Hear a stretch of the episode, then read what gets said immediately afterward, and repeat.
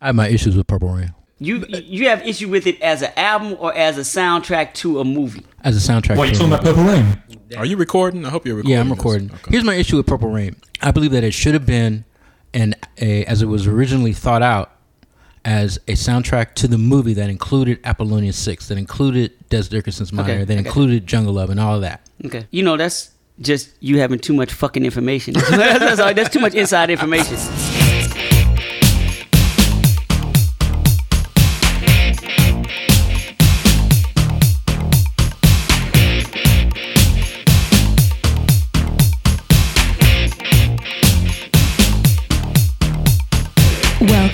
To the B side. Scoop, Isaac, Jahan, Arthur. The music snobs.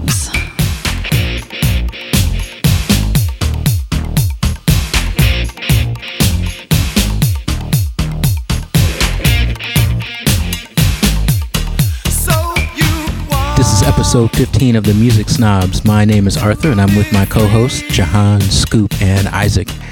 And let's get right to it. Pop life. Can a can a snob like pop music? Nope.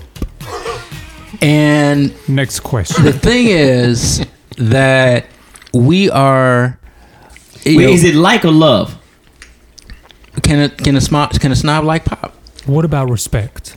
So you don't like you don't like half of Prince's catalog, then, huh, John? Well, I remember sending Arthur a bunch of emails about what makes a particular album a masterpiece in the general public's eyes. Right. and you know what pierces the general public's consciousness for a particular album. We talked about Lauryn Hill's Miseducation, Right. Right. And uh, you know we went through the album, and I was like, "Doo Wop that thing, I would have removed that."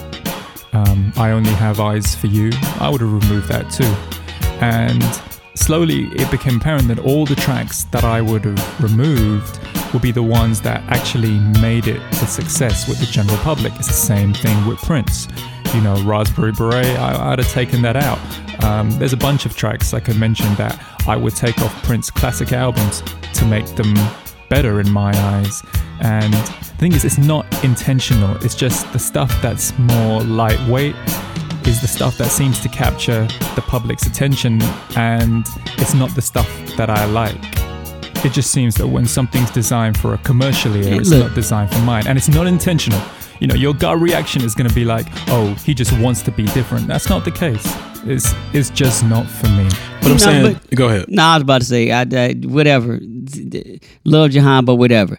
If if Lauryn Hill's album only sold one hundred thousand copies, he probably would think it's the greatest fucking selling album ever. I mean, no, greatest no, no, album no, ever. that's bullshit. No, that's No, real no, shit. no, No, no, no, no, no. Jahan, Jahan, you are allergic to anything that the the masses like. Period.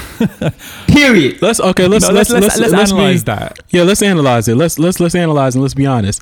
Let's let's say let's take a step back, Jay, and just say you're not necessarily allergic to it, but be honest. If it's a mass like appreciation for a certain project, do you are you in, in the slightest bit apprehensive about even approaching that project? Absolutely, definitely. But but let me tell you this: certainly, I'm apprehensive. But my experience tells me that what the masses like is just not for me. However, every now and then I'll come across a beautiful song that'll be in the so-called pop realm. Let's take the lead-off track for Justin Timberlake's album. Timberland produced it. It's got a really ambitious type of construction, just like the different rhythms and time signatures. I think it's great. It's a great. I also track. recently heard a mixtape by a girl called JoJo, who I gather is like a young white teen or early 20 something. Now, her mixtape, Agape, particularly the tracks Take the Canyon and You Can't Handle the Truth, just quality R&B and nothing poppy about it. So the first thing I want to say before we get too deep into any of this is to me pop is the style of music. A lot of people will counter argue that pop just means popular. But no, to me, I disagree. Pop is its own style of music. You can have styles of music that are popular and have similar levels of popularity to pop, but they're not pop. Do you follow? Yeah, we agree 200%. But my thing is that you're talking about individual songs. That's different in whole projects. Let's go back to Justin Timberlake. It's going to be interesting to me to see if you yeah, do you like anything that he's done his his two albums. The two albums he's put out so far. Have, do you like any of those? Yeah, I like the last track on the last. I'm not album. talking about one song, John. I'm talking about the whole project. Well, no, not particular. But then again, you know, before we came on, we were talking about how there are weak points on Purple Rain, for example, right? Okay, but you still like the entire project though. Yeah, I mean, as a whole, it's a it's a good album, but there are still weak points. Okay, so on I want to see when Justin when Justin Timberlake when this when this uh, uh ex- 2020 experience comes out, Mm-hmm. it's gonna be interesting to see if he likes this or not. And I'm gonna tell you right now, he's not gonna like it Why? because it's going to be popular because it's gonna sell. Oh, come on. That's not the determinant. I- That's so I- rude. let me- hold on, let me- so let me- hold on, No, no, John, no, let- no, let- no, no, no, let me- let me- no, no, no, let me stick No, up no, for you no, for a no, second. no. I gotta- Scoop, scoop. okay, all right. Scoop. No, that's wrong. That's really, really wrong. I mean, you're, you're acting like it's my intention that whatever happens, I've already made up my, my mind. That's not true. Okay, prove me wrong then. No, I don't have to prove But you what is wrong. it- You have to prove yourself right. Okay, but let me ask you this though. In my opinion, this is my problem with pop music. I'm glad you guys brought up Justin Timberlake because before uh the uh what was it the album Sexy the Love, but future sexy, Future Sex Love Mm, before that album to me that was almost a resurrection of what really really good pop music can sound like. Prior to that, you know, in the uh, ni- late 90s and throughout the early 2000s, it's, it felt like pop music had become completely bubblegum. In the 80s, some of the best music being produced was pop music. You know, in the 80s, you know, we grew up on that. You know what I'm saying? The MTV generation, we grew up on some great pop music by white and black bands. I love what Justin Timberlake came back and did with Future Sex Love songs because it just felt like pop music hadn't gotten its just due. You know what I'm saying? At that point. Now I don't know where pop music is now, and I, I get Jahan's point about popular music, you know, as opposed to a, a, a you know how something sounds. But I find it hard. It's like when you look at Prince, Michael Jackson, all these great artists that we talk about, they did other things, but they mastered pop music. Shit, Michael built a lot of pop music. You know what I'm saying? We're still listening to what he did. You know what I'm saying? Other artists are doing it. So I get John's point as far as the, the the the popularity of music and how that plays into something. But I also think that on this show, a lot of times we associate uh, snobbery with complexity. I think that we can also appreciate things that are very, very simple in nature as long as they work. Well, I bring, I'm glad you bring that up because it, when when I first heard when I okay when I first heard Norah Jones's uh, um, the first album, her debut, uh, it was it released on Blue Note. It was billed as she was billed as a jazz vocalist, and I was I loved that album. Listened to it for several months before it became a pop album Right. A popular album. a popular album. Now, if I had if I had heard uh, "Come Away with Me" and and uh, uh, "Don't Know Why" later on, I, I still would have liked it. But then it would have been classified as pop. When I first came to it, it was classified as jazz. Mm-hmm. But I listening to it, I knew it wasn't jazz. But okay, it, it's it's it's jazz or whatever. So there is popular music that we resonate with, or I resonate with as an as an elitist, Right. that then becomes part of the popular culture and is celebrated as pop. Yeah, I, I agree with that, but I don't think it still becomes pop, the genre, and nothing else. And that's what I'm talking about. I'm talking about that bubblegum stuff. That to me is what pop is. So I agree with Isaac that throughout the 80s, you had a lot of great artists like Phil Collins, Lionel Richie, um, George Michael. And you know they did R and B, they did soul, Hall they did Oates. rock, right? Exactly, yacht rock, and but the genre was still the genre. It wasn't pop. It became popular, but it was still like R and B, soul, you know, in in its essence. Um, but it didn't have like a naked ambition of just selling units. You know, it wasn't designed specifically just to sell units. You know, like for example, Tag Team, which is just the party track no sort of meaning behind it mm-hmm. whatsoever. And that's the stuff that I'm allergic to. And, and and it is an allergy. You know, it's not intentional scoop. Okay. It is it's just something that rubs me completely the wrong way. Okay, here's my thing though, John. Seriously, it's I I don't know anybody, and I don't know, and you all can answer this question. Do you know anybody, anybody that does not like Lauryn Hill's album, Mariah Carey's album, Adele's album, and Justin Timberlake's. I mean, come on, now, you got to like at least one of those. Oh, you talking about like all of them? Because I'm about to say I don't like Adele's album, but you talking about Oh, across to the board. collectively, Okay. yeah, collectively. How can you not Yeah, like? but wait, I but he doesn't but- like any of that. whoa. But all of them are popular. You know what I'm saying? They're Wait, wait, standard wait, classics in pop music. Mm-hmm. Am I right? Yeah. And you don't like any of them. Okay, well, wait. What is really, really important to acknowledge right now is that I, I think more than any of you, I can talk with a passion about the tracks on those albums that I do like, like the tracks on Miseducation, on Lauryn Hill's album that I love, Nothing Even Matters.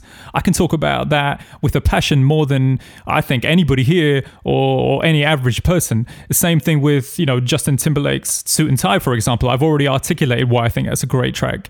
You know, uh, Mariah Carey, Circles. I mean, I can talk about exactly why I think that's a beautiful track. So, you know, it's not, you know, I am listening. My ears are open. You said it's not blind hate. No, is what you're no, it's not blind hate. Yeah, it's not blind. hate. I think though what's happened though is that, and I, I don't think John, John is alone in this. It's probably true for a lot of people. I just feel like pop has earned a bad name. I feel like pop in the '80s. I- Like I disagree with one point you made, John. I think Duran Duran and Phil Collins and them when they were doing this, they had it in their mind. They need to sell. They want to sell a million Yeah, platinum. They want to yeah, go I agree, multi-platinum. but that wasn't- so that was That wasn't their only ambition, no, that wasn't that wasn't their only. But this, but that's that speaks to my point. I think pop music was a respectable, maybe not, maybe not high esteem, but I'm saying it had much more respect as an art form than it does now. But that's you don't have to love it; you can appreciate it, and that's my thing. As, as snobs, we're almost supposed to go against the grain of what popular music is, because that that that's what snobs are. But at the same time, you can have an appreciation for. It. You know, I don't. You know what, Scoop? You, you set this off by originally by saying Jahan doesn't like anything that sells over 5,000 units. No, Jahan, you started. You. He's talking about he's talking about a few shows ago. Oh, okay. I was about to say because right now you just start. You shut Arthur's answer down. Like move on to the next one from the beginning. You were, hey Jay, you were like no. I know you were like, no, let's go, and I'm like that. But that's the attitude you always give. That's it. Like you're allergic to pop music. Like no, it, we don't even. It doesn't even exist.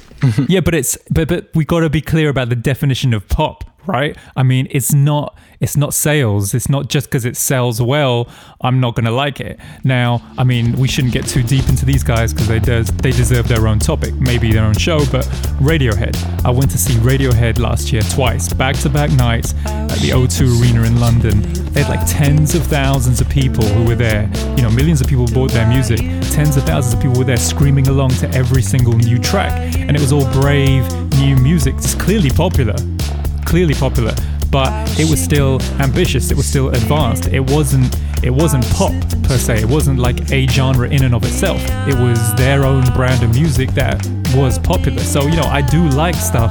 I love stuff that sells in large quantities in some cases. Mm-hmm, mm-hmm. They're, See, they're, I don't- but they're a don't- throwback to me. They're a throwback to that. Yeah, but see, 80s I don't look at radio, but maybe I'm different. I don't look at Radiohead as a pop group. No, but that's But- the point. Okay, but that's the point. But that's different. Okay, do you like anything Duran Duran's ever done? Yeah, definitely. Oh, I'm about to say, please. Okay, please, all right, all God, right. don't say okay. Now you know what? Since you have said that, I, I pull back off my statement. I was waiting for you to say, "Oh hell no."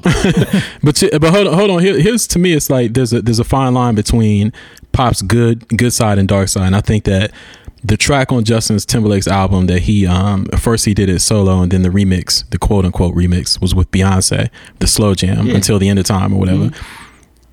First first version of that, I liked it. Mm-hmm. When Beyonce gets on it. It felt gratuitous, and it felt okay. This is a, Forced. now a mm-hmm. pop forced mm-hmm. pop Right. song. Right. To me, that's a that's a good case study between good pop and bad pop. It was always pop. Right. That song. But when she gets on it, it crossed the line into now I don't like this. Okay, but let's get back to the original question. Can you love, like, appreciate, respect? I think you used the word I s- respect. I now, as yes. a snob, from Arthur's original question, can you respect it? And that's why I, I don't want to say I'm going in on Jahan. I don't think any of the adjectives we can place can place to this. Well, I, uh, let me say this though, because I disagree with John about John. I think, and you can't speak for anybody else, but I, he, that's my boy. I love him. I've heard some of the songs he's played. You know, it's like I've, you know, I, you know, we kicked it in London. I got to listen to his iPod. It's like I've heard some of the stuff. He likes pop. There is pop music that he likes. Like what? He he does. You do Like that's, what? that the the female artist that you put on the. uh on the uh, Tumblr site. no, Hold no, on, let no, me make my point. The female artist, what's her name? Charli XCX. Okay, he put it on the Tumblr site. And he said, "Disclaimer: This is not pop. it's I listen to it. It's pop. No. Everything is subjective, but in my opinion, Jahan does appreciate pop music. Okay. he he does have some. I haven't for seen it. that. I haven't spent. You know, it's Jahan not- and I have done a lot of things I'm together. your I'm your lawyer right here, Jay. I'm Right. trying to It's defend it's you right a- now. Right. Just let it go. let it go. Yeah, you can't put me on the stand. Don't put me on the stand. right. Here. Don't, don't get on the stand. I- I'm gonna have him. directly to the verdict. I'm gonna have him jump off of you. Oh, emancipation to Mimi. Now you back on my side. now you back on my side. Come on, me- you back on my side. Come Let me on. get in this. No, no, no. Let, me- let me just say, you know that that Charli XCX track is Pop. It's a r- Odd Future remix of a Charli XCX track. It's not.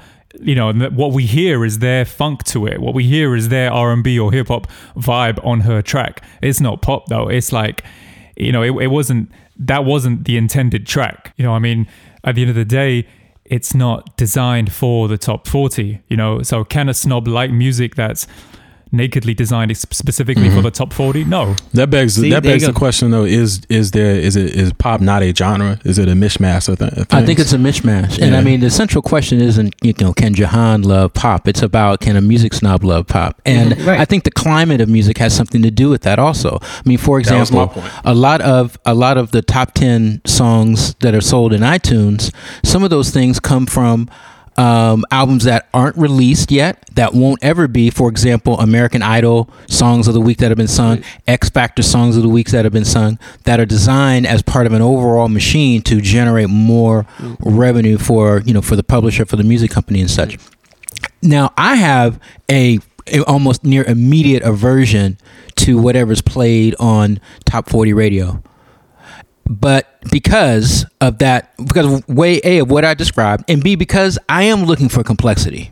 My ears are looking for complexity. My ears are looking for an artist that has actually planned a project as opposed to an artist who has a hit song and then the record company's figuring, well, you know, if we're going to spend all this money for them to record this song, they might as well record 13 more because we can really milk this thing, you know? Mm. I think there are two types of projects that are like that. Okay, here's a classic example. Once again, I feel that, but let's take Katy Perry. Mm-hmm. Katy Perry's last album is one is probably the the standard bearer for what pop is right now. I'll give, I'll give you that. okay, do you like that album? I haven't heard the whole thing. Jahan, I like have you now, but I've I've liked the few songs that I've heard. so Every there's song that. on there is basically it's, it's it's constructed to do exactly what it did to have a bunch of singles. I think they've had more singles reach the top ten off that album than any other album in the history of Billboard. It's a pop, pop, pop record, no Mm-hmm. doubt about it. I think it's dope. I do. As a snob, I'm like, you know what? I respect that, but they executed it well because they're great pop songs on there. Now, my question, you you haven't heard it. Jahan, have you heard it? Could you listen no to it? i haven't heard it and i probably could listen to it but you never know i mean you know I, but but dog, I haven't heard it, and I don't know if I can listen to it because what I've heard of her, I don't. I have no desire to hear a full album. let, What let me take it back real quick to mirror image something that scoop said so 1986 paula abdul forever your girl Yeah. Yeah, mm-hmm. same. Yep, yep, Paula Abdul. it had like seven singles Six singles, off yep. Seven album singles. now. Six singles were released and made videos for all of them. right and you know that's an r&b album a light r&b album but an r&b album and it was incredibly successful right Right. um, you know, you know they nurtured the album in a way that they don't nowadays In the two years, yeah. incredibly successful but it, but pop wasn't the genre you know it was r&b or light r&b or whatever but But see, for me, the entire pop genre is nothing but one big umbrella. It's one big tent. Yeah, I think Because you, I Norah think you were Jones is correct when you said considered it's a Nor, Nor, the, the Norah Jones I, example that I gave is more regarded as a pop album. But not when it first came out. But see, know? one thing you said to Arthur, not to interrupt, but real quick, you said that you look for complexity, and see, and I, I I'll admit, I'm more in in 2013. I'm more Jahanish when it comes to pop music than Mm-hmm. you know than even than Scoop. You know, what I'm saying I'm more closer to Jahan than I'm Scoop as far as my appreciation of, of current pop. But I think that I don't look for anything. I don't care if it's complex or simple. I don't care what it is. I'm looking for something.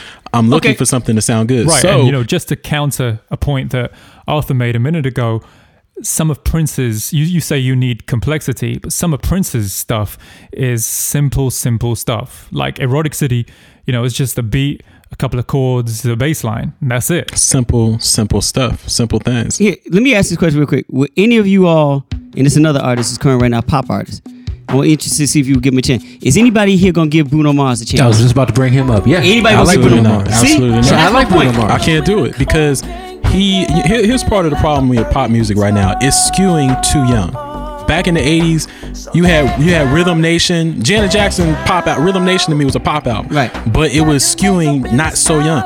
I don't think Justin Bieber and Miley Cyrus and all these little kid group. I don't think they would have blown up like this in the the early '80s, as you know, as they did later on. It wouldn't it wouldn't have been possible for them. to They're skewing so young. Bruno, Bruno Mars, I can't really take the dude seriously. You know what I'm saying? He just his his deli- just everything about him is like uh, See, I feel exactly the opposite, and I consider myself. I'm like, look, the dude has a decent voice. His songs seem to, you know, they He's seem got to stage fit. presence, He he's has got a stage show. presence. He, yeah, he has a show, and he's consciously making pop music. I just can't be.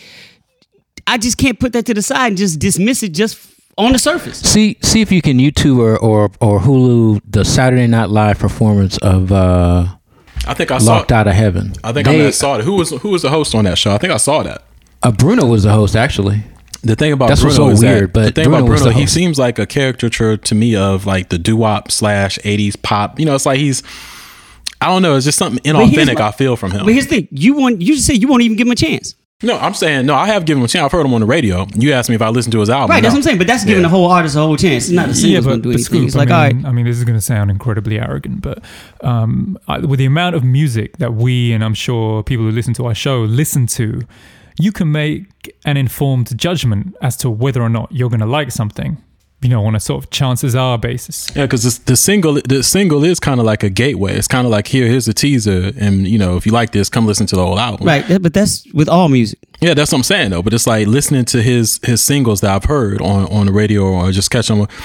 Yeah, they don't they don't make me want to listen. So it's like, would I give him if you if you know I'm not I'm not gonna say I would never listen to him under any circumstances, like it's a political stance or something. No, but am I gonna take time to listen to his album? No. You know, it may be, it may be that we all listen to music for different intentions or with different intentions. I mean, um, we may listen because we want to relax. It may be because we want deep fulfillment. Scoop, I know that you listen to music, you know, with all kinds of intentions. For me, it's got to be some level of fulfillment.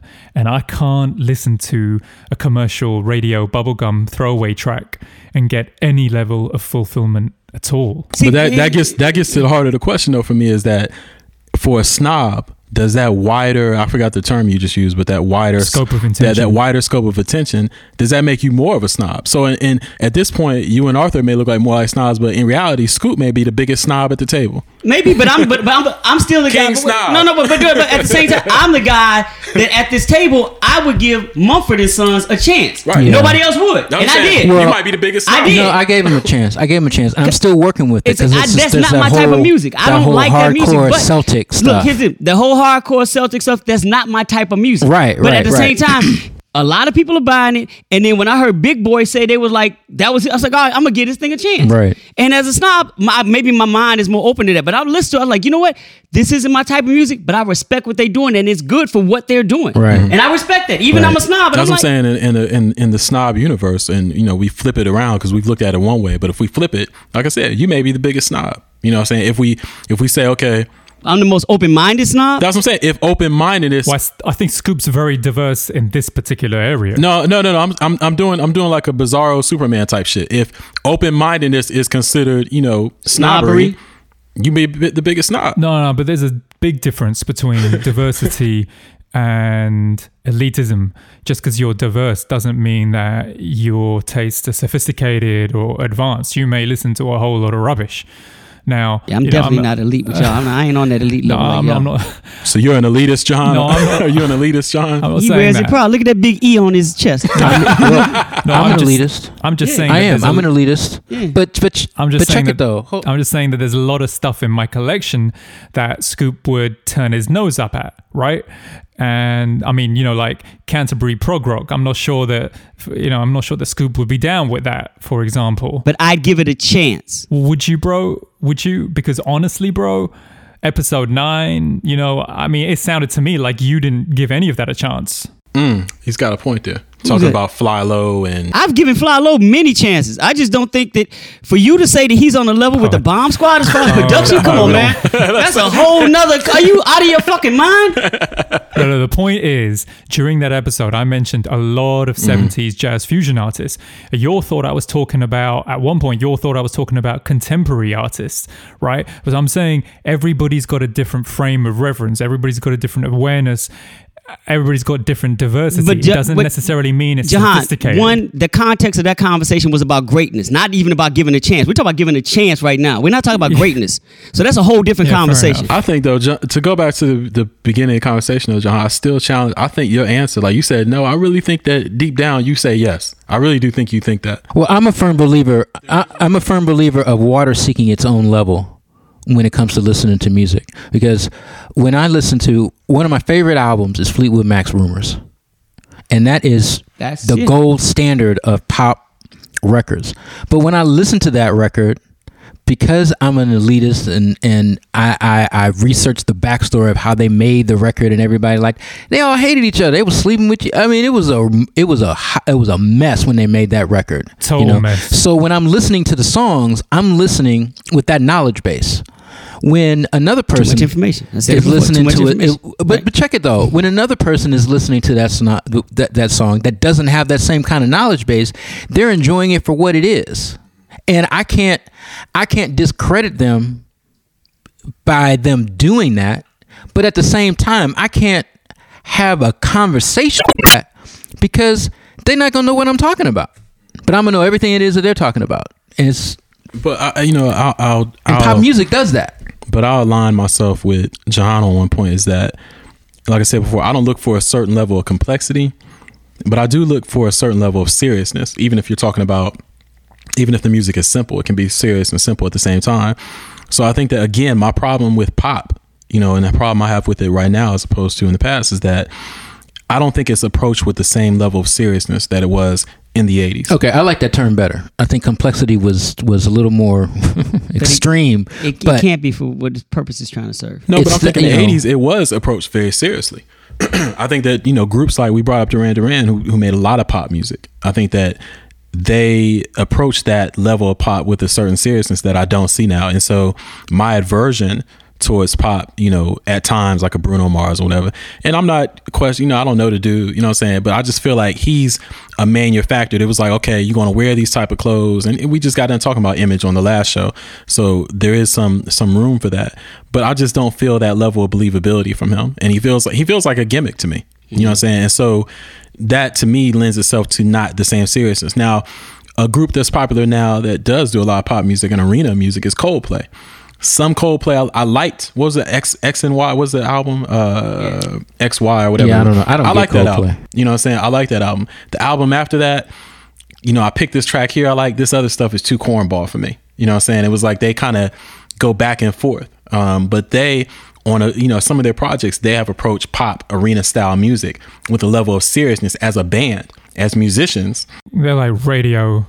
They're like Radiohead, but only the radio, no head. yeah, I, I'm not. Well, I mean, I'm not trying to hate on Coldplay, but I guess I guess it's just that the pop genre in and of itself is a manufactured genre that is this umbrella vehicle to be to to you know sell records. You know, there's no blur between the rock genre and the R&B genre.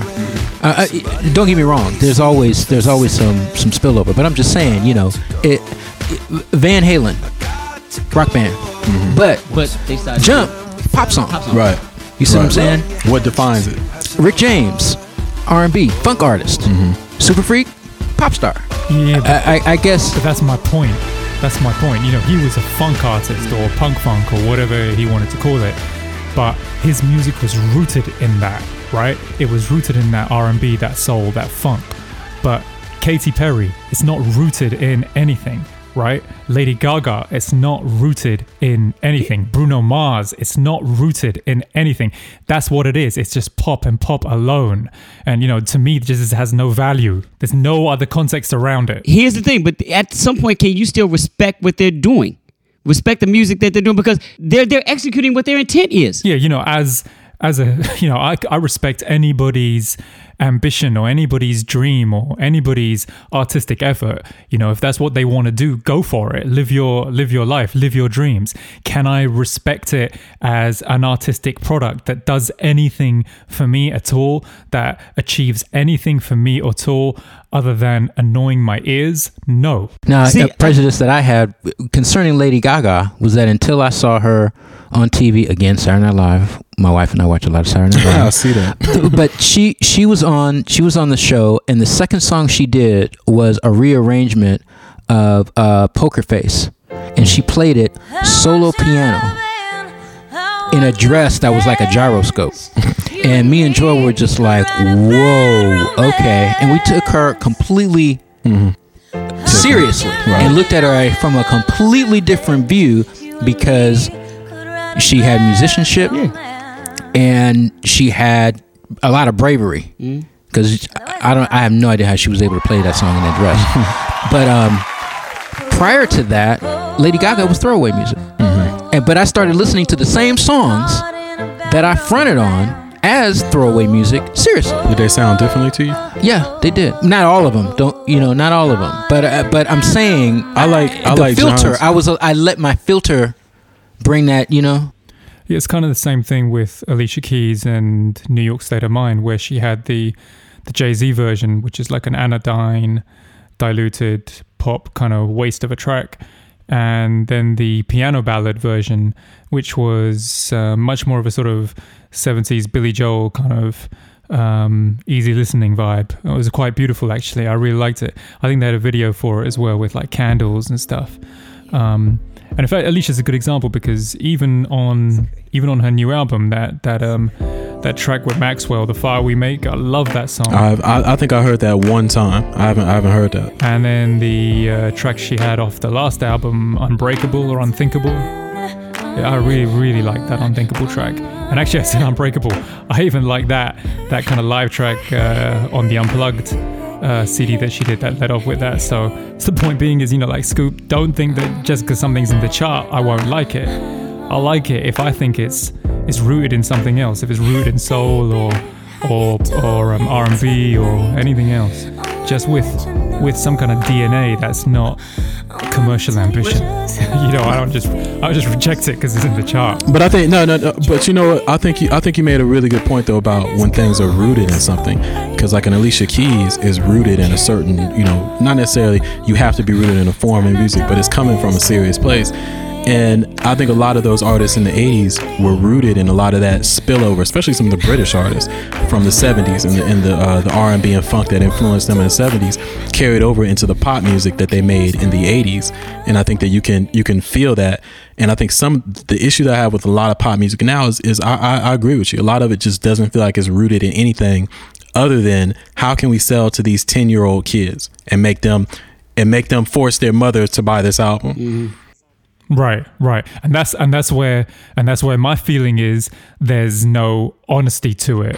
I sh- I, sh- I share This- this- I share this that reminds impression. me. This reminds me of the comment that Dr. Dre made about "Jump" by Kris Kross. He said, as a producer, as a hip hop producer, I think this is the worst song ever made. Cause there's nothing hip hop about this song. It's not even anything that hip hop represents. But he said, I can't stop listening to it. It's you know, it'll probably go down as one of the greatest. Wasn't it basically the same beat as the uh the sample as uh Ain't Maybe, no future but- in your frontin'? It, it uh from MC It Reed. yeah it, it- Maybe- elements but of it just there was a couple songs it. But, but it's the whole concept, the hook, the whole, all the gimmicky stuff that went along with Jump. As much as he dogged it at the end, he was like, "It's one of the greatest songs ever made." Period. And you have to respect it for that. But you won't see any hardcore hip hop dudes talking about a song like Jump because that's like that almost invalidates their credibility. Mm-hmm. We're not supposed to like snobs aren't supposed to like a song like Jump. But my thing is, see, I love it too. I love it too. But I'm like respect it for what it is and what it does. It's not Jermaine Dupri didn't try to create a damn you know underground hip hop classic. No, he wanted a pop song and he did. He executed a pop song to perfection. But Jermaine Jermaine is rooted in a lot The of sample of that is beautiful. I get, yeah, I get that, but I'm saying if from a snob standpoint, we're not supposed to even embrace that. Mm-hmm. My thing is that mm-hmm. tru- what I'm saying is I think we lean, whether we want to or not, we lean more towards the pop music that is rooted in something. I Okay. think so. okay. Whether we want to or not. Snob snobs lean more towards Yeah, it. I, yeah. I said that's what I'm saying. Right. I think we just lean because Jermaine's coming from a you know deep sense of hip hop, R and B, funk, whatever, and some of that crept into that that song. You know what I'm mm-hmm. saying? Some, and so I think that we just lean that way. Let me clear one thing up as well because you've mentioned my infamous Emancipation of Mimi feelings a few times. I love Circles. I love Mine Again. I love Joyride. I love those songs uh, so much. You like the album? no, no, no. The thing of it is, is that I was just really disappointed with the rest of the album that it didn't have that classic kind of all-time, uh, same sort of vintage aesthetic to it. So if you were to take away the non-live instrumentation tracks, then it would be ten times better. Well, see, I was on, I was, I was on your side most of this topic, but again, that's why I diverged because that those were just straight bangers to me. You know what I'm saying? Those, I get what you're saying as far as the, um, the faster tracks that weren't treated in the same way as circles. Um, but you know, those tracks, you know, I can only think of, I, there's like one song on that album that I didn't, didn't really that you can feel. bypass. But uh, I'm looking at it as an album as a whole, not breaking the songs in individual. Like, look, this is what they tried to do and they executed it. They hit it. As a package, as an album, they hit it. Yeah, but my point is, if you had to take tracks off the album to make it better, you think it survives more without Circles, Mine Again, Fly Like a Bird, or you think it survives more without that Nelly Wagness? But you can I say would that say I would say from Shit, you start a longevity everything. standpoint, I get your point. From a longevity standpoint, yeah. I agree. Uh, to me, Circles is going to be the song that I go back to 20 years from now. You know what I'm saying? It just, but at the moment, capturing the zeitgeist of, zeitgeist of the moment that, you know, uh, say something in those tracks, they were bangers. You know what I'm saying? And they'll take they'll take me back to that moment in time. Circles is the type of track, man. I'm a I'll play that anytime, anywhere, and it, you know, whatever. Um, but I get your point. Right. See, therein lies the rub, right? If it's manufactured, Mm-hmm. odds are it's not going to be timeless. Yeah, I, I, I think though that, um, i- and this is where I draw the line. I think that manufactured pop, like the the little kitty pop, the Myers, you know, those types. Of, and, and Beyonce, to me, in my opinion, she straddles the line. Some songs on her album, to me, feel like very good pop. Other songs sound man, like manufactured, Manufactured. pop. I think timelessness, to me, timelessness doesn't have to be a quality. I, I, I'm cool if it's just for the moment, but at the same time, I think that that manufactured pop is not going to be what I want, want to listen to. Thank you. I think in moving forward, just in this scenario, what John just said, I think Katy Perry's album will stand out. I'm, you know what? I'm gonna listen to it because I I, haven't. Because listening to her singles hasn't made me I- interested at all. But Mm. based on your suggestion, I'm, I'm gonna check it out just so I can give an informed opinion. You know, one other point I wanted to mention was that of the tracks by so-called pop artists that I do really like, they always seem to be the tracks that aren't actually liked by the general populace. Big big surprise. Yeah, big surprise. whatever, whatever. It's just natural for me. I don't want to tell you. It is just natural. Um, you know, it's like Beyonce had that track, that uh, deja vu track with the horns and the sort of almost the orchestra. I thought that was a banger, Mm-hmm. but no one Yeah, liked it. That's that's to me that's that's great. That's great pop. Like I said, you opened it up by saying no, and I, again, you know, you can never tell anybody what they feel. But I would disagree with you about yourself on that one. I think you, I think you do. Yeah, t- I tell, think you tell me about I- myself. Right, I think you can. I think you can appreciate pop. You just Yeah, but not what they call pop nowadays. right. You're more like me. You don't like manufactured pop, and you have a greater, you know, degree of can't stand it than I do. Well, let's let's transition to the live performance because uh, much of what we talked about these pop songs are turned into big tours, big productions, generate big money for ticket sales. Um, Beyonce's coming around this year. She's got two, three, uh, four hundred dollar special circle, uh, you know, VIP circle seats. Um, That's it. I thought they'd be more than that. they probably are because when you get into the whole, um, you know, aftermarket Mm-hmm. Secondary market. Yeah, thank you. The secondary market ticket price; those those prices are are, are double and three times the the ticket face of it. Yeah, there's like an industry there because these guys have like complicated trading algorithms which allow them to buy up tickets in milliseconds as soon as they go on sale and then resell them immediately, like immediately for double, triple, quadruple, quintuple the price. It's, it should be illegal actually.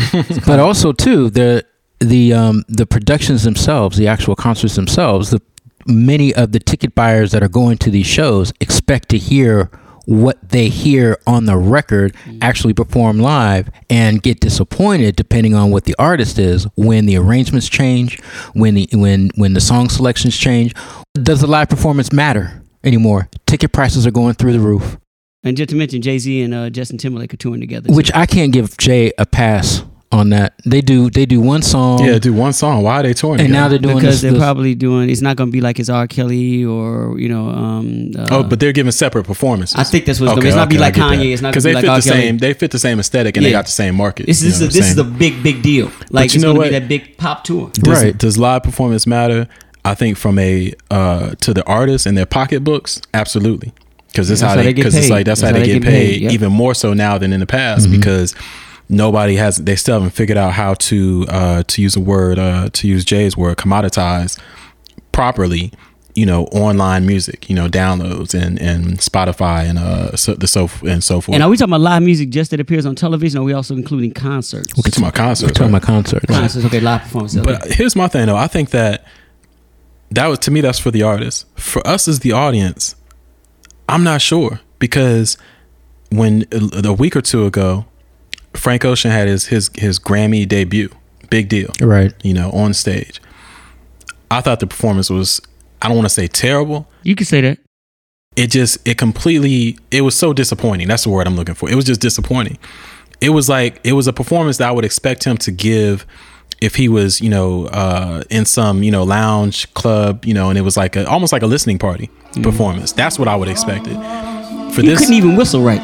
Couldn't whistle. He was out of tune for a second too. Oh, for a while, yeah. I don't know if it was nervousness. I don't know, but I've well, the seen. word I've was never, that he was nervous because there's there's a YouTube clip circulating around Mm-hmm. ha- showing his warm up. He had like two rehearsals for it, and he was just spot on. Mm-hmm. So But even the song selection and even the presentation of it, it was like didn't match to me this big opportunity that you had. And I'm not saying I wanted him to get Beyonce with it because I think that we've gone too far with the big spectacle. I don't like spectacles. I like a show. Don't give me a spectacle. But I felt like the Frank Ocean performance, it was just disappointing. And it was like, okay, to me, it's like that clicked in my mind. Wait a minute. How much does live performance? I can imagine back in the day, you would have caught a lot of heat from that, you know, but does it matter now? You know, Frank Ocean is not a live performer to me. I've seen him, you know, in clips performing other places. And I guess that now with, with, with, uh, musicians not necessarily growing up within that live, you know, constantly performing type atmosphere. Some cats are just in the studio from the minute they be, decide to become musicians. Does it matter that I can't perform to a certain degree on a stage? Can I still become the biggest pop star? The New York Times called him the Prince of Pop, the new Prince of Pop. You know, and it's like, how is he the new Prince of Pop when his live show looks like that? Mm-hmm. You know what I'm saying? It's like it doesn't matter. You know what I'm saying? Is it is there any is there any? I don't know how they call still him Prince of? Pop because he doesn't have a record. This, you know, you got to sell a million, I think, or something. You got to go gold or something. to- not anymore. I mean, the the the bars have been lowered. Yeah, but yeah, but that's just lazy journalism. That's all that is. Prob- That's probably. that. Thank you, thank you, John. Probably, Well, I I don't. I also don't think that that that if you've got a record out, that means that you're built for the stage No, hundred That's true percent, too. hundred percent right. point. or Could- that you're can- ready. Well, can you? Can. I guess that goes to the crust of what the question is: Can you exist or build a career without having to concentrate on how your performance is live? I think now you can. Yeah, I think now you can. But the the paradox of it is, is that these cats need to earn their money on the road. Mm-hmm. You know, so how is this gelling with the fact that your live show is whack? You know how you know it's it's kind of a conundrum to me at this point how this is happening. John, we go to we go to you whenever we're confused. right. Exactly. Exactly. no, come on, Yoda, give me the answer, Yoda. well, I go to a hell of a lot of shows, and it really depends on the artist. For example, I'm going to go and see Keith Jarrett tomorrow, and I've got no doubt that he's he's going to kill it. In the last 15 years, the time to market, and what I mean by the time to market is the time that it takes to get an artist from signing to in store and on stage. Well, that time frame is much much shorter than it ever was before. Mm-hmm. And the problem is that artists nowadays, or record companies nowadays, perhaps it's an economic position that they can't afford or whatever, or perhaps they realize the bars to. But point being is, artists don't need to spend as much time in development as they previously did. And I hate to say this because I know we all sound like Statler and Waldorf from the Muppet Show, but There's nothing wrong with that. it's it's like in the eighties, you couldn't step out on stage unless you were going to kill it. Yes. You know, you had to bring it. You'd get killed. and honestly, it's like the mm. album was was the opener. That was like the floor. That's as that was the floor of how good you were. And the ceiling was the live show. I mean, there were still some acts that just slaughter it live, like Rachelle Ferrell, Robert Glasper, Meshell Ndegeocello. I mean, Mint Condition kill it live, but for the most part, I think the bar is a lot lower. And and the weird thing is that seems to be just just acceptable. Well, here- here's here's some. There's still some hope because at that same Grammy show, Justin Timberlake killed it. Yeah. You know what I'm saying? He killed it. He's a performer.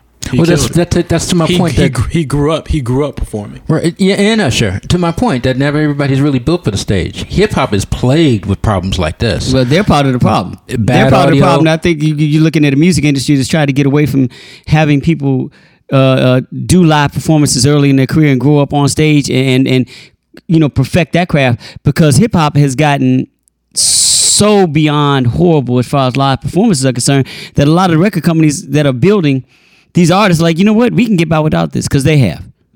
You know, there's there's been no stage work for Lil Wayne. There's been no stage work for Rick Ross. There's been no stage work, you know, for these cats. They just get up on stage, walk around. Sound check didn't even have to be good. Jay just did a night. Jay Z did that week at uh, Barclays Center in Brooklyn, and I watched the first show online. He just walked around. Yeah. And I'm like, And so so what record co- if, but seriously, Yeah, but the crazy thing is, for the Jay Z example on Twitter, it, it was hysteria, even amongst respected journalists, like hysteria. well, our audience, our audience is just satisfied with just hearing it live now. They don't That's- expect a presentation. maybe, maybe, maybe that's all it takes nowadays. And that's my point. If record companies can see a cat like Jay Z who sold millions and millions and millions and not even thought about trying to perfect the show, or like I said, Wayne or Ross or Drake or any of these cats, and they're still selling millions of units, why should we take the time to groom this artist to get ready for stage? And I think that's left. I think that's it started off in hip hop and now it's affecting the rest of the music business. but to, to counter Some that, MCs still kill it live. I mean, Common, DJ Quik. right? Some, but the Well, but, but, Outkast. But but no no, Jahan, listen. what- Listen, still, you're missing what I'm saying. The people that we mentioning are the top people in the game. They're moving all the units. Common's not moving units like Jay Z. Okay, so why? DJ why, Quik is not but- moving units like Lil Wayne. I'm talking about if you're the record industry, or the record company that has to groom the artist and get them prepared for live performances. Why do you want to do that when you're looking at the Wayne, the Drakes, the Jay Z's, the Rick Rosses, all these cats, and they have no stage presence and still getting by with selling millions of units? Hmm. Good question. Good question. I don't know. It's more of a point than it is a No, it's question. But I'm saying it's it's a it's the the conundrum to me though is that why are why are kids still packing these arenas? What are ticket prices like now? Are they cheaper than they were back in the day in comparison? No, sixty dollars to get in the door. Yeah, sixty dollars to get in 60, the yeah, door about 60. at the highest at the highest level. Much, much more expensive. And that's from Ticketmaster. God forbid you have to buy them on the Right. secondary market.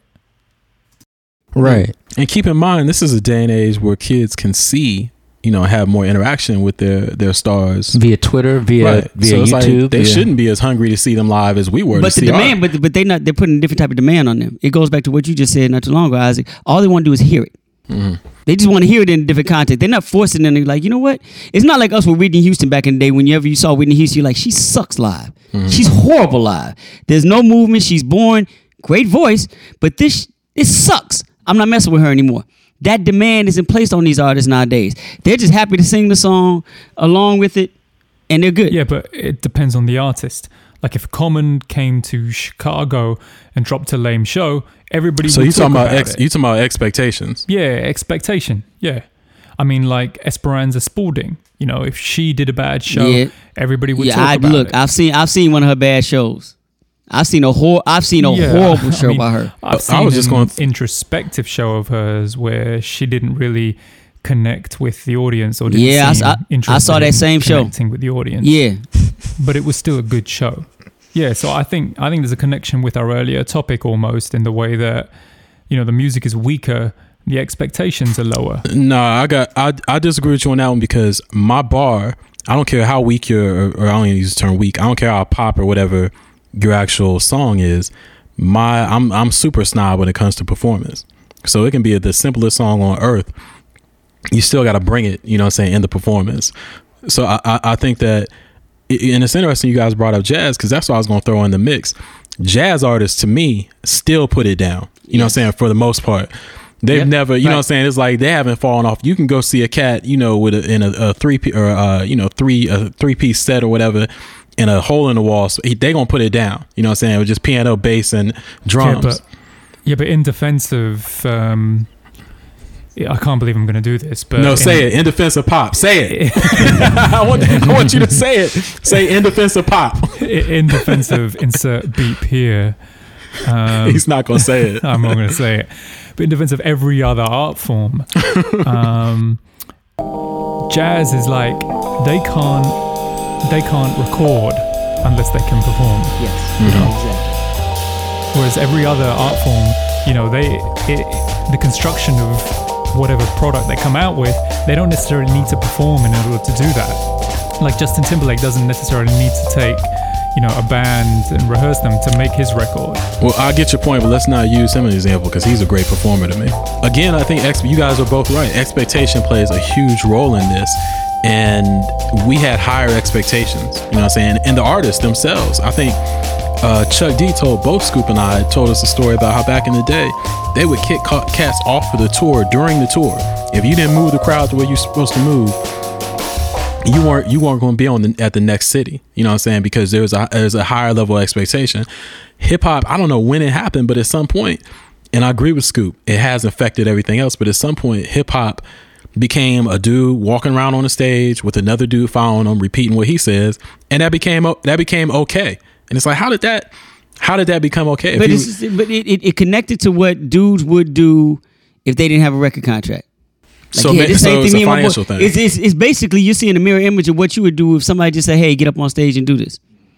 Oh, me and my boy can do that. Yeah, so I feel that. Arthur, what does Arthur think? I think it's, I, I you know, I think it's like the last the last segment, water seeking its own level, because the expectation of the audience member is going to be different depending on where it is that they're coming from. You know, for example, me and Isaac went to see Prince. I I really didn't need to see that show. I'd seen it before, you know. Um, but going to see uh, you know Robert Glasper, I'm gonna be way more excited about that, even though Robert Glasper isn't close to to you know the artist level on my list as Prince is. You know what I mean? But my expectation is gonna be so much more different because because he's a jazz artist, because of the background, because of the music that I'm anticipating hearing, because of the way that I know that he rearranges and flips and puts in new ideas, you know, as improvisation. Um, you know, I wouldn't be excited about. I wouldn't be excited about about about having free tickets to see Beyonce. Well, see, It, will I'm- probably be a great production. exactly. I'm so glad you said that. That's, yeah, go ahead. uh, but I'm but the finish. va- but the, the there's no value add to that. I think There's nothing that I'm going to for you. see. Well, not right, right. I think- there's nothing I'm going to see on the stage that I Uh-huh. wouldn't that I would not be able to see on the on video. TV. Right. I think right now audiences, young and old, go to a because I'm gonna flip it. Let's get away from hip hop and let's look at the big R and B pop stars. They expect a huge. They expect spectacle, huge production, more than they expect a great performance. You give Beyonce a mic um, and two dancers in a garage somewhere. I don't know what she's gonna do, but they want to go to a Beyonce show or even Alicia Keys show or whoever else because they expect a huge production, lots of lights, lots of money put into this, whatever. And I'm gonna tell you I blame for that. They didn't do it intentionally, but just like Michael Jordan didn't intentionally, you know, Earth, Wind, and Fire. they- no, even after that, Because they reached it. just like Mike didn't intentionally do things that to me have, have affected the game, but mm. he became so huge it happened. I blame Michael Jackson, Janet Jackson, Madonna, those huge pop stars of the 80s. Hammer. That exactly that mm-hmm. bi- built these big productions. They were still great performers. Right. You know what I'm saying? But what happened is the production at some point segued into becoming the centerpiece. So it's like I don't know I don't know if you can take these two dancers and come to my living room and put on a show that is going to knock me. I don't know. Well, well, you know Scoop what? lover and I scrap mean, lover. You can't bring them on stage. What'd you say, Joe? I can't believe I'm gonna defend Beyonce. But God, God, God help me. But you specifically asked just now of Beyonce, can you bring two dancers to your? Actually, you might you might have been literally asking her, can you bring two dancers to my house? right, right, right. Just come right, by yourself. Right, right. What's Beyonce's most celebrated video of all time? Single ladies. Right, just her, two dancers, black and white set, monochrome. Just dancing for four and a half minutes. Now she may not be able to sustain a whole show that way. That's what I was about to say. Right, right, Right, right. I'll, I'll join you in defense of her a little bit because Beyonce did grow up performing. You know what I'm saying? Well, she so did, she knows yeah, how to there's no perform. But I'm saying I'm just using her because she's, you know, one of the biggest right now, if not the biggest. Still, Rihanna probably took her place. But I'm just saying that production wise, when you pay $100, $200, it goes, you're expecting this huge spectacle. and I think that musical theater almost. Right, journalists have gotten lazy and fallen into that as well. They're like, okay, this is a great show. Was it a great show, or was it a, was it a great performance, or was it a The great, great spectacle? right, You know what I'm saying? And it's like, I want to see the you know the old school like okay you got the time where they just they just you know it was like these cats can perform Yeah. you know what i'm saying it's Yeah. like Yeah, these yeah, cats opening Funk act out. got an encore. and to give Yeah, a shout exactly. to give a Take it shout to out to uh to uh, a show we did a little a little while ago about uh, religion or not religion uh church church is still one of the few places i think you can go and see great performance Mm-hmm. you know what i'm saying a small church big church whatever it's just a great performance and again maybe that speaks to the But it goes to what you said The- about the musicianship. yeah, a the lot of these cats now, you know, they don't have the musicianship to carry out. Jahan made a good thing, good point about Mint Condition. Anytime you go see Mint Condition, they bring it. They bring it almost Mm. every time, and it's just their Mm-hmm. showmanship. Frankie Beverly and Maze. Every time you go see Frank, Frankie can put on the same show for twenty damn years. Mm-hmm. why that's you- why they're still relevant that's why they're still relevant. He don't have to put out an ad. He don't have to put in any product. He'll go on tour, do his thing, blow your mind with the set you know, word for and word, forward. everything. But they bring a feeling to that that comes Mm-hmm. with having to be groomed and performing in front of individuals. You don't have that anymore. Same with Cameo. Exactly. Same with Cameo. Yeah, they bring a show. It sounds it sounds like though that if the level of expectation were to somehow miraculously rise within the audience, a lot of artists right now would be in a whole lot of trouble, especially a lot of hip hop artists. Right. They'd mm-hmm. be and like I said, they rely so much on touring to fill their pocket now. It's like, wow. But why put that investment in there when you can get the same? That's what I'm saying. check and If they- that's what I'm saying. If it somebody has to change. yeah, somebody has to change the game, and the You record know what'll companies or happen whatever is, going to what follow will that. happen if if it what could happen is you know we get another you know out of nowhere just phenomenal iconic superstar who does perform Right. you know and then puts the weight the, the pressure on everybody else okay you gotta you gotta You bring gotta this. come with it, right. you You know what I'm saying I just saw it. this cat two mi- two weeks ago and you can't come whack to me now Mm. because you know I know what it's supposed to look like now Okay, Now, but wait. You know, even if we were to talk about the golden age of what we consider to be musical performance, can you think about back then? Can you think of an artist that wasn't an instrumentalist or didn't play an instrument like like Prince or whatever, who was deemed to have a killer live show outside of Michael Jackson, who we all agree is an alien? Barbra Streisand. Yeah,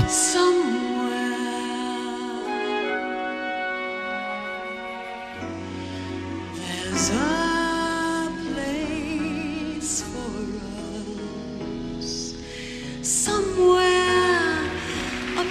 place for us. Peace and quiet and open air. Wait for us somewhere. There's a. That's I, great. I can't Yep. I've never seen her so I can't speak yep, yep. Considering the fact one. that she charges like what five thousand And dollars I a ticket pay I'm gonna every. guess If I had it, I Yeah, pay I'm gonna every guess that penny. she does. One of the most gonna amazing voices. Yeah, she's yeah. gonna she, Barbra. has, she doesn't play piano No sir. No, you, and you're gonna get about six spotlights and an orchestra, and she gonna sit on the stool, Yep. and you are you gonna be blown happy. away. You're gonna be blown away. That's more of like a Frank Sinatra kind of thing, right? But it's still within the realm of live true. performance. I'm not you know? criticizing it. I don't know anything about her. Oh right, right, right. I mean, it's a it's a it's another level. It's another level in approach to Okay. showmanship. Okay. Yeah, yeah, She's an MC in that way, right? She moves the crowd. yeah. I could say the same thing for Anita Baker also, and haven't seen her before. Right. Yeah. Definitely. Yeah, I Definitely. oh my she god. She works the stage like unbelievable, and she's so personal with you. She Right, brings you right. into her life. Right, She has it's like her living conversations room. with you. Yeah, it is. It's Right. like yeah. So she can do that. Not Isaac's living room, her living room. Right, right, right, right. Much bigger. Um, Jill Scott disappointed me when I saw her live, and I've heard she's given some great shows. I've I think I- seen- I've seen I- an average show, caught her depending a on where it bad- is. I think She- I caught her on a bad night. She feeds off the energy of the audience. but it wasn't good for it's you. It's like she kind of well my my experience i've seen her three times but my experience on the on the what was the worst of the three was that she feeds off of the audience so if she didn't get the kind Right, of what she energy that she felt she needed from that audience the music was going to suffer for her mm-hmm. Yeah, that's okay. not good. Okay. Like I've seen her like most recently, which I wasn't impressed by, but that's because she had to kind of follow up Anthony Hamilton, who turned the shit out. Mm. And that's a whole different. And I'm not a big fan of Anthony I'm not a Hamilton, fan at but all. he but saw seeing him live. I was like, oh my! g- He went to church. He went everywhere, and I'm like, this dude put on a show. And I was like, Jill got to follow that. And the audience is like, you know, two songs in, like, come on now, come on now. So you know, but I've seen Jill by Jill where she's with nobody, intimate setting by herself, blown away. okay. So this is now like a typical Jahan moment, but I don't get the hysteria about Jill Scott, but I prefer her live to any of you you you prefer her live? I've seen her. I saw a television performance of her live that I mm-hmm. thought was phenomenal. It was on the Fuse Yeah, the network Fuse, when yeah. they do that They that did the thing. Yeah. But um, I thought yeah, I thought that was phenomenal. But when I went to see her, I was like, maybe it was just a bad night. But I was that the Chicago theater? Is that the one you're talking about? Yeah. Okay, I was at that show. That's one I'm talking about too. then she came back on the encore. Yeah, but it was just like like you said, she the she was just she kept talking to the audience, and I'm like, stop talking. Well, that's the thing. It was like it was like she was trying to get some kind of Yeah, and wasn't getting it. Energy And I'm and like, wasn't this getting is it. Chicago And then- theater, and they wasn't giving it to her yeah. like if it and was then at. Mm-hmm. then the show ended, and uh, I said, Yeah, to Joy, hold this- on, the corny pe- the corny people left. right? And then she came back. yeah, the corny. And she came back, and then she was like, "Yeah, now we yeah, got right, it." And right, then, right, and right. then it was, was still like there. Southside twenty there. minutes of hardcore. Right, You know, suburbs left and Southside was still there, and they, Right. they rocked it. Yeah, That's. So basically, we can boil this down to two types of audiences, right? The audiences that just want to see you do the record again, but Right. just in person. And then those that want you to breathe life into it or give it a new dimension, um, sort of like the creation of art live, right? right? It's like we want to experience you and your art. Well, I think at the end of the day, man, it, it boils down to energy. You know, it- I'm just saying, not you know, not has to be high energy all the time, but it boils down to energy. What energy is the artist giving to the audience? You know, regardless of whether they're walking around on stage, sitting on a stool, you know, whether they got a hundred dancers and a light and you know pyrotechnic, whatever. It doesn't make it. It's the energy that's brought to the table. What do you leave with? Do you leave with a sense of the energy that the that the artist gave to you as a listener to this? And what's happening now is that I think you have a slew of artists. And sometimes it does happen in jazz. Let's not get it wrong. and Say every jazz oh, performance is yeah, great. it's- yeah, there's some But whack It's, it's yeah. still about the energy. If you bring the energy to the table, you know that energy. Then it's like you know what I feel what you were doing. I'm with you on what you're doing. This is what I'm walking away from. The problem is is that we're living in a day and age musically that they have found a way for artists to exist without having to use that as part of I- building I- their I- career. I, agree completely. I think to me, to me, it's about when I go to your concert, I want you to add another chapter to the story. It's like your music, Yep, exactly. your album, whatever is a story. Yep. Add another chapter. I go see Robert Glasper. Uh, when I go see him when he's here in Chicago, he adds chapters. You know what I'm saying to this to these songs I've heard a million times. He adds a chapter to it. And each show is different. Right. Jay Z's Barclays show, the one I saw online, I didn't see all of them. I saw one. It didn't add nothing. It had no chapters, nothing, not even a footnote. It's like, bring me another chapter. And to me, that's what Prince does very well. Um, and a lot of other uh, artists do. They add another chapter, you know what I'm saying, to their to the story for you as as the audience member. All right, roundtable. We're going to do a roundtable for the greatest soundtrack of all time, the greatest movie soundtrack of all time. Your personal favorite. Uh, who wants to go first? Nobody. nah, nah, I, I don't mind going, but can we? Can I? I asked for a qualifier first. Yes. To scope it. Well, yeah. Does it have to be a soundtrack that is original music for the film? no, I don't think so. I- I, I don't. I don't think so. Well, I do a little. See, that's bit. what I was mean, asking. like, like, like if you're like if yours was Girl Six, I'd oh say yeah. no. Oh God. Okay. But I'm saying because that's just a compilation of No, of- no, no. Here, here's what I'm saying. I'm thinking, okay, the difference between Purple Rain and Cooley High. See, Cooley High was a soundtrack based on all the Motown songs I'm not that were mad in at the that movie. because I think Okay. it takes a certain skill to oh, put no, okay, together okay. songs that match I'm just asking. a movie. I'm just- so I'm not mad. I'm at just- that. okay, Yeah. all right, cool. No, no, no. It's it's got to be specifically for the film. See, I told. That's why I asked the uh, question. It did right. You See? do you, dog. you knew what me and Arthur were going to say before you asked it. No, that's why I had to ask it because I think there is a differentiation. And when I was looking at the list and compiling what I thought was the best, I was like, okay, right off the top of my head, Ed, when you asked the question, it's Claudine. To me, Claudine has Okay. always been one of the greatest because it's Curtis Mayfield with Gladys Knight. And the songs that were on there, you know, it, I'm just like, that was the greatest. But you start looking at, you know, soundtracks. And the two that stood out to me were, um, of course, out there. it- it- I, I was on some James Brown, you know, um, you know, Black Caesar stuff, but that's a whole other thing. But the Big Chill, Okay. because it was nothing but the Motown hits on there. And um, I'm gonna tell you my goat because Big Chill was coming close, but the goat on here happens to be um, what did I say? Cooley High. Okay. All right. We'll give you a pass. Yeah, I don't think it's a pass. I think it's cool because look, Well, I mean, it is. what It- is the that's what soundtrack's purpose? to serve the purpose To of the film. serve the mu- to make to make basically But- make but- the movie better. But here's the deal: if if if you're talking about like original music, like you're going to the Purple Rains and you're going to the parades and you're going to the Saturday Night Fevers Mm-hmm. and you're going to the Heart of the Comes, you're going to um, you know all of these other soundtracks. Mm-hmm. This is music that was produced specifically for the film, not yeah. pulled in a compilation of great songs. Because if you really look at what the songs that are on the Big Chill or songs that are on Cooley High, you can't go wrong. Above the Rim, poetic justice. I get you. Right. You know what I'm saying? Love But- Jones. Right, do My the right thing. I thought it was better than both of them. but Love, yeah, do the right thing. Love the right thing, Jones. great, right. But my point is that, and I'm on arguing, I'm arguing for you. I'm saying, uh, to me, it takes, it doesn't take anything away from it. If you were able to make this movie better with this music, Yeah. and especially sequencing. We're also Right, talking right, about right, right, sequencing. right, right, right. You know, because you're talking about the progression of the movie and the narrative. I don't care if it was original or not. To me, yeah, that's Okay, well, here's my my goat in that aspect is Cooley High. Mm-hmm. Is my goat in that aspect because it was unbelievable, and that Big Chill comes in a very close second.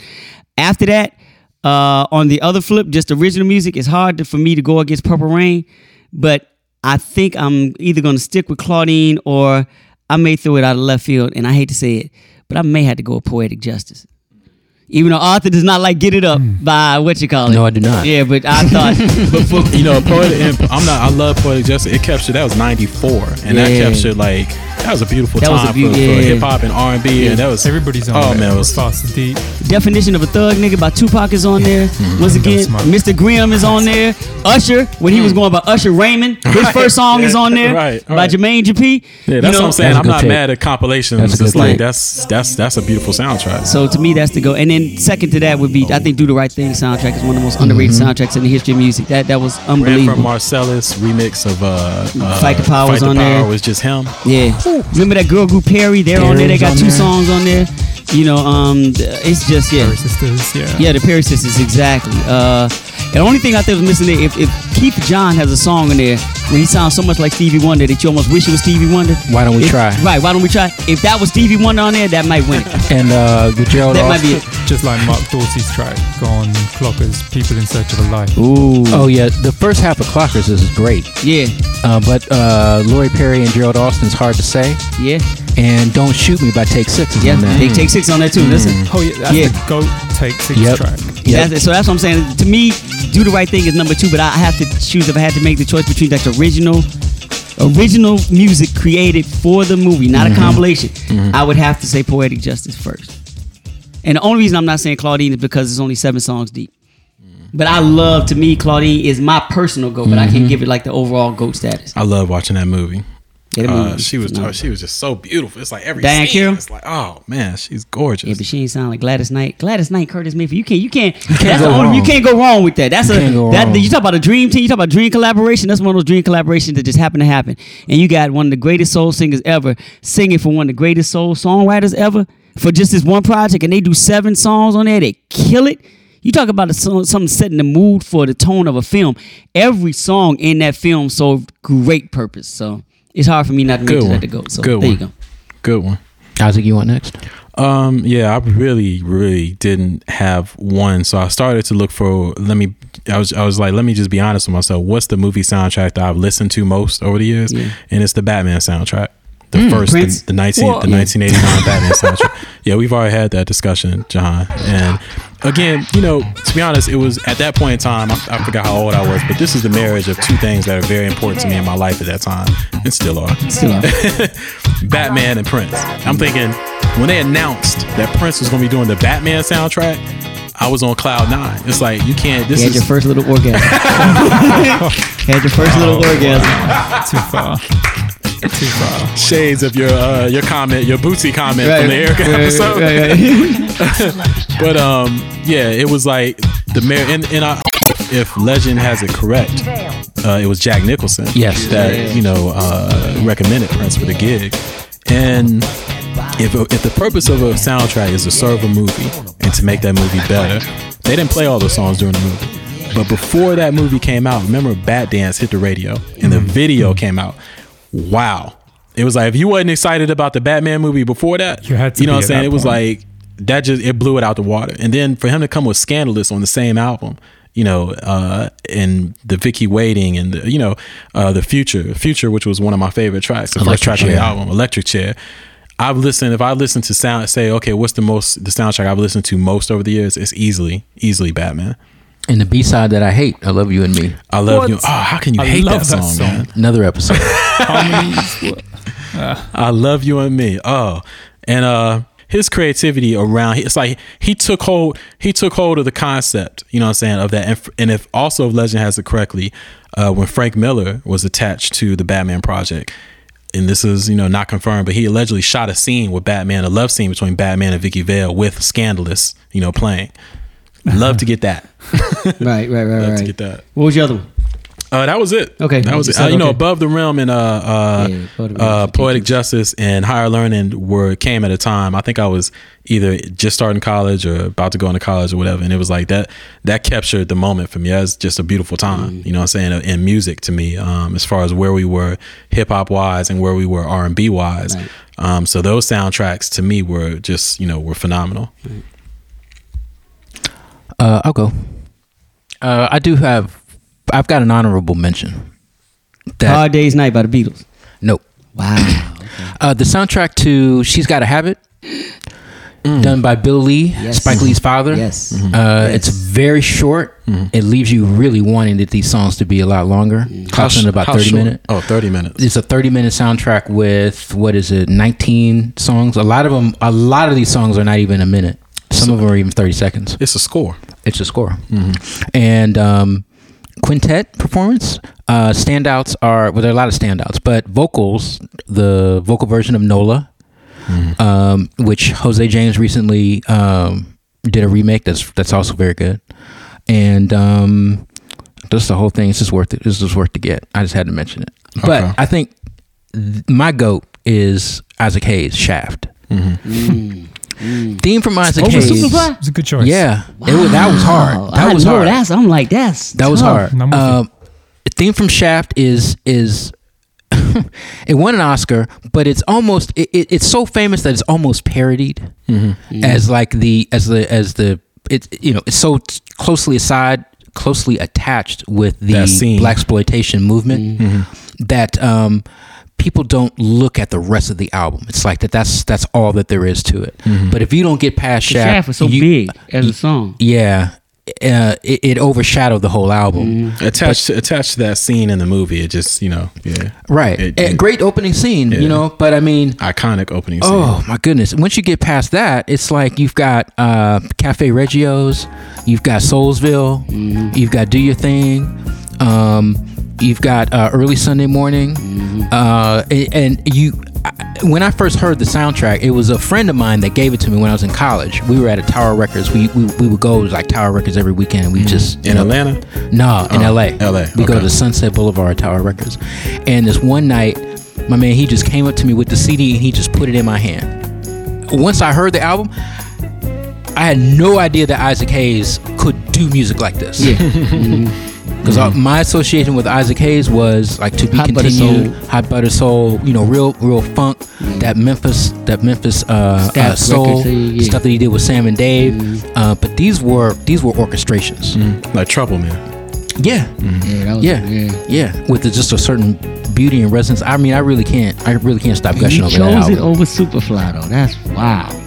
I did. You know why? It was it, uh, for me. It was the range of the music Mm-hmm. and everything that it, that, it, that it, you know it covered, and it really it it gave me without having to see Shaft, gave me an idea of what that film actually looked like. Okay. Okay. So It's a good one. Good one. Good one. And they you mentioned that they had some great. Speaking of the whole black exploitation, that's one thing I think we can take away from in this conversation. There was some great, great, great soundtracks that were I, I I beg to say every soundtrack almost came connected to uh, Was- was a black was better was better than the movie. I mean, you go to Black Caesar, you go to Trouble Man, you go to uh, my man Willie Hutch. Foxy, uh, the Foxy Brown soundtrack. yeah, the Fox, you, Roy you, you- yeah, you go to Roy Ayers, you go to uh, like I said, James. You, you go all the way down the line. Go to Superman. I mean, um, Superfly. Superfly. Go to Isaac Hayes doing Shaft. You go through the list of songs that were connected to some of these black exploitation, black exploitation movies. All the, the soundtracks were they defined black music of the mm-hmm. 70s mm-hmm. more than the films did mm-hmm. because you know. Sparkle. the- Sparkle. oh my god, I forgot about Sparkle. Oh my god, Yeah. yeah. That was on my list too. Oh, that's a good one. That's a good one. Well, you know, like I said, when Willie Hutch does Brothers Gonna Work It Out, you're like, all right, how, how can this not be, you know? But those soundtracks are big. You we know, should do in- a whole episode on black exploitation. we could black exploitation music, but what's going to happen, Jahan, is that they're all going to be attached to damn near soundtracks.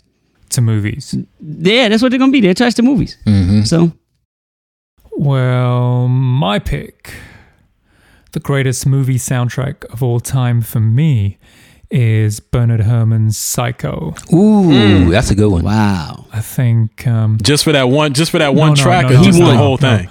a a movie Okay. soundtrack should set the whole tone for the film. It was it was done by um, Bernard Herrmann, who didn't want to do it. Hitchcock originally wanted him to do a jazz soundtrack. This is 1960. And he didn't want to do that. He also didn't want to do it because Hitchcock wasn't going to pay him enough. Hmm. So he ultimately, eventually relented and said, you know, okay, I'll do it.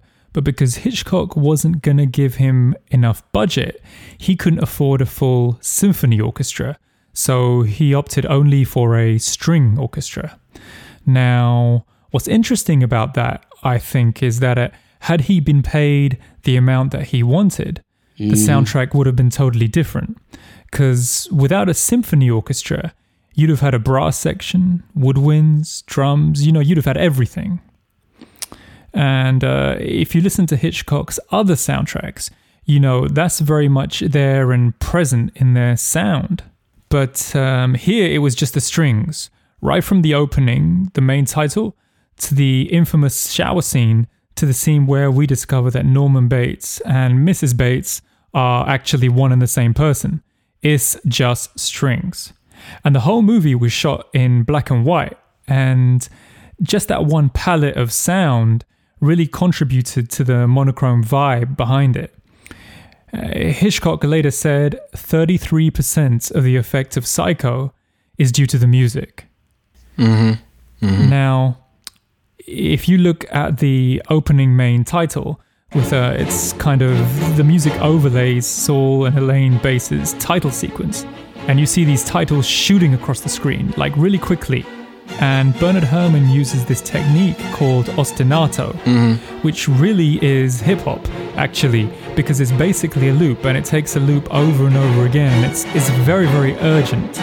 And what's interesting about it is um, it gives you this urgent anxiety and sense of impending doom, even though nothing even happens for the first 15 or 20 minutes. But that music stays with you. And when Janet Leigh absconds from her office with the money, again, the music comes in as she's driving away. Mm-hmm. And it starts to rain, and the music, interestingly, stops when we see she's arrived at the Bates Motel, which is where she'll be killed. But you're already infected by the fear because of the music, and it stays with you. We know something terrible is going to happen to her because of it. Crazy thing is that Hitchcock didn't even want music in the shower scene. Mm-hmm. He thought it would interfere with it, he thought it would disrupt it. And that's one of the arguments that Hitchcock and Bernard Herrmann had. And eventually, Hitchcock relented and said, Okay, you're right. You're absolutely right. It, it needed this. But that screeching, the screeching of the violins, really matched the stabbing of the knife into poor Janet Leigh. That to mm-hmm. me is very, very hard to think of iconic movie scenes that just wouldn't be as iconic without the music we know them to have. That's probably the greatest example of that. I think if we went through uh, some of our, our, our, our favorite movies of all time and our favorite scenes of all time, we probably would realize how much attached we are to the music. You know what I'm saying? That that that form that scene. To take this away from film real quick, what would Miami Vice be without the music? Oh yeah, You know what I'm real. saying? To go to Totally TV. different. You know what I'm saying? It's like, and Michael Mann, when they did the, the Miami Vice movie a couple years ago, Michael Mann agonized over whether or not to include uh, uh, the remake of In the Air Tonight Right, right. at the end in that final sequence, Right. the, the climactic sequence. In the theatrical version, he didn't. He did on the DVD version. But to John's point, that, you know, to me, when a soundtrack can just epitomize, you know what I'm saying, a mm-hmm. movie, you know what I'm saying, or a scene, mm-hmm. that's that's gold. And that's exactly what it's supposed to do. It's the same way I feel about like Giorgio Moroder and Midnight Express. Mm-hmm. It's the exact same thing. It, it it captures that one song captures the entire moment of what that entire movie is all about. Very similar to what he and was saying. psycho and psycho to the point where that ding ding ding that that music has Yeah. become that's like you don't fuck, you don't even play the movie play that music and everybody Right. knows exactly what that Right. is You know, another example of exactly that, um, which is also a macabre and sinister example, is John Williams' Jaws. Mm, Yeah, exact- yeah, exactly. exactly Yep. yeah. Great, great point. It's like you don't even need to see anything; just hear those notes. Just, just two notes, right? Yeah. Okay. Here's the thing. I'm gonna say this. Either Jahan is a genius beyond genius, or he's the most full of shit person I've ever heard in my life. Because anybody listening to this, you have to understand. You did you hear that that diatribe he went on? This is him saying he did not have a pick for a greatest soundtrack, but he went into infinite detail. Did you just do that off the dome Right. That's what he's either a genius or, he- or oh, he Off did this top. shit and he's full of shit. Right. See, that's off the top. are you But he he said, no, I, I'm not ready to talk about that topic. Before we came on it, he was not ready to talk about this topic. But he goes on a 20 minute dissertation about If an you- Alfred Hitchcock. I don't think you could have uh, done that better had you written it down. No, Are to you my re- point. are you reading from notes, dog? Nope, nope. Did you use a Off- pencil? off the top? to my point. He's a genius. He's a it's genius. But a here's the thing. genius. how deep and better would you think it would have been if he had spent some time right. studying it? And We yeah, you That's what I was just talking. Yeah, that that was like a dissertation. that was some scholarly shit you just And did. that's off the top of his dome. that's off the top of his dome, really. Mad props, dog. Mad Found props. Found only on the Music Snobs podcast. Next time, I'm just gonna get you to explain my pick.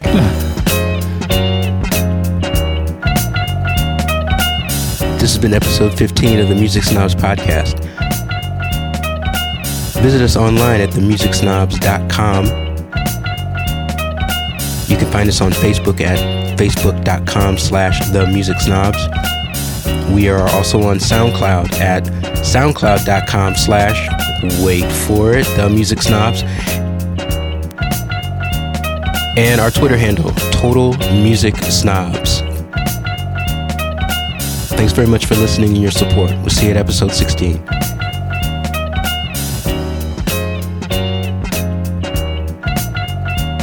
a legend in his own mind. God's a gift to women day God wasn't